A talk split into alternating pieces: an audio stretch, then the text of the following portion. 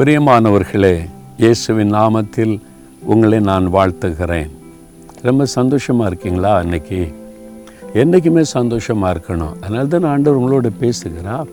நம்ம கூட இருக்கிற ஒரு ஆண்டவர் நம்ம கூட நடக்கிற ஒரு நல்ல சிநேகிதன் தகப்பன் நமக்கு இருக்கும்போது எதுக்கு பயப்படணும்? பாருங்களேன் இந்த ஜெபமலையை ஆண்டவர் தந்து இவ்வளோ பெரிய இடத்தை இலவசமாக தந்து ஜெபமலையாக மாற்றுன்னு சொன்னார். அவர் எவ்வளோ அது அதிசயமான தேவன் இல்லை?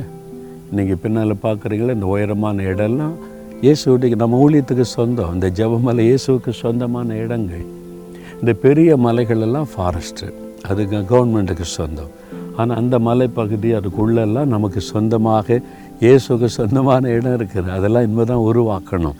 அந்த இடத்துலலாம் பல காரிய ப்ரேயர் டவர் கட்டணும் பல காரியம் செய்யணும். அப்போ இந்த இடம்லாம் இயேசுவுக்கு சொந்தம். அந்த இடத்துலேருந்து தான் உங்களோட நான் பேசுகிறேன். எவ்வளோ நல்லா இருக்குல்ல? தனியாக வந்து ஜெபிக்க நிறைய பேர் அப்பப்போ வந்து குடும்பமாக குழுவாக வந்து ஜெபிச்சுட்டு போகிறாங்க நீங்கள் கூட வரலாம். உங்கள் சபையாராக வரலாம். தங்கியிருந்து ஜெபிச்சுட்டு போகலாம். நீங்கள் வந்து பாருங்களேன் ரொம்ப வித்தியாசத்தை நீங்கள் காண்பீங்க. வேறு புஸ்தகத்தில் யோவான் ஆறாம் அதிகாரம் ஐம்பத்தி நான்காம் வசனத்தில் இயேசு ஒரு காரியம் சொல்கிறார் என் மாம்சத்தை புசித்து என் இரத்தத்தை பானம் பண்ணுகிறவனுக்கு நித்திய ஜீவன் உண்டு. நான் அவனை கடைசி நாளில் எழுப்புவேன்.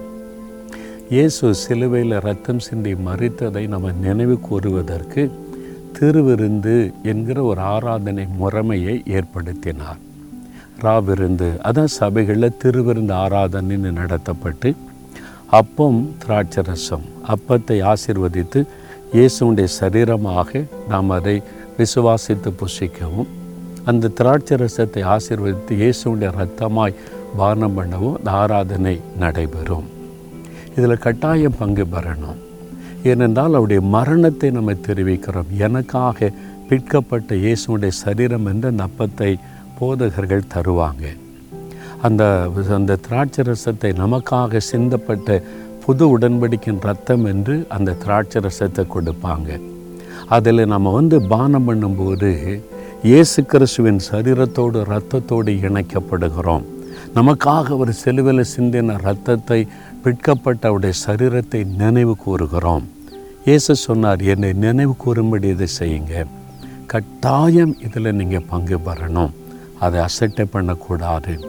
இதில் ஒழுங்காக பங்கு பெற்று அவருடைய மரணத்தை நினைவு கூர்ந்து ஆண்டவரோடு இசைந்து வாழ்ந்தா ஆண்டு சொல்கிறாரு அப்படிப்பட்டவர்களுக்கு நித்திய ஜீவன் உண்டு. அவர்கள் கடைசி நாளில் எழுப்புவேன்.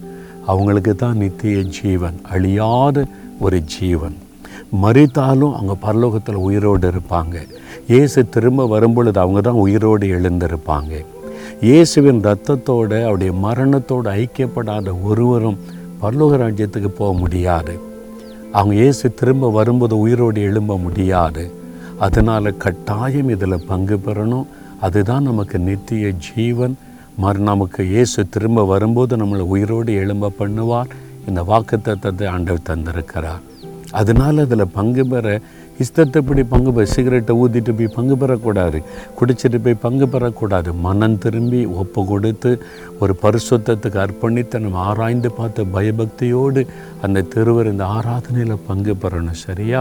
அவருடைய ரத்தத்தினால் கழுவப்பட்ட அனுபவத்தோடு தான் அதில் பங்கு பெறணும். கத்தர் இந்த பாக்கியத்தை உங்களுக்கு அருளுவாராக. தகப்பனே எங்களுக்காக பிற்கப்பட்ட உம்முடைய சரீரம் எங்களுக்காக சிந்தப்பட்ட உம்முடைய ரத்தத்தை நினைவு கூறுகிற அந்த திருவிருந்த ஆராதனையில் தவறாமல் பங்கு பெறவும் அந்த சிலுவை மரணத்தோடு எங்களுடைய வாழ்க்கை இணைந்திருக்கவும் எங்களை ஒப்பு கொடுக்கிறோம் இந்த பாக்கியத்தை இழந்து விடாதபடி ஒவ்வொருவரையும் காத்து நடத்தும். இயேசுவின் நாமத்தில் ஜெபிக்கிறேன் பிதாவே. ஆமேன் ஆமேன்.